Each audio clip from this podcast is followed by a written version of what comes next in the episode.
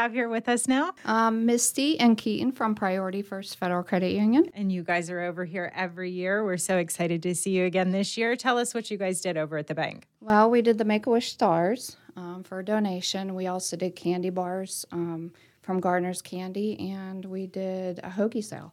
Oh, awesome. Well, I'm going to let you, Misty, tell us what your donation is from Priority First Federal Credit Union. It's one thousand two hundred.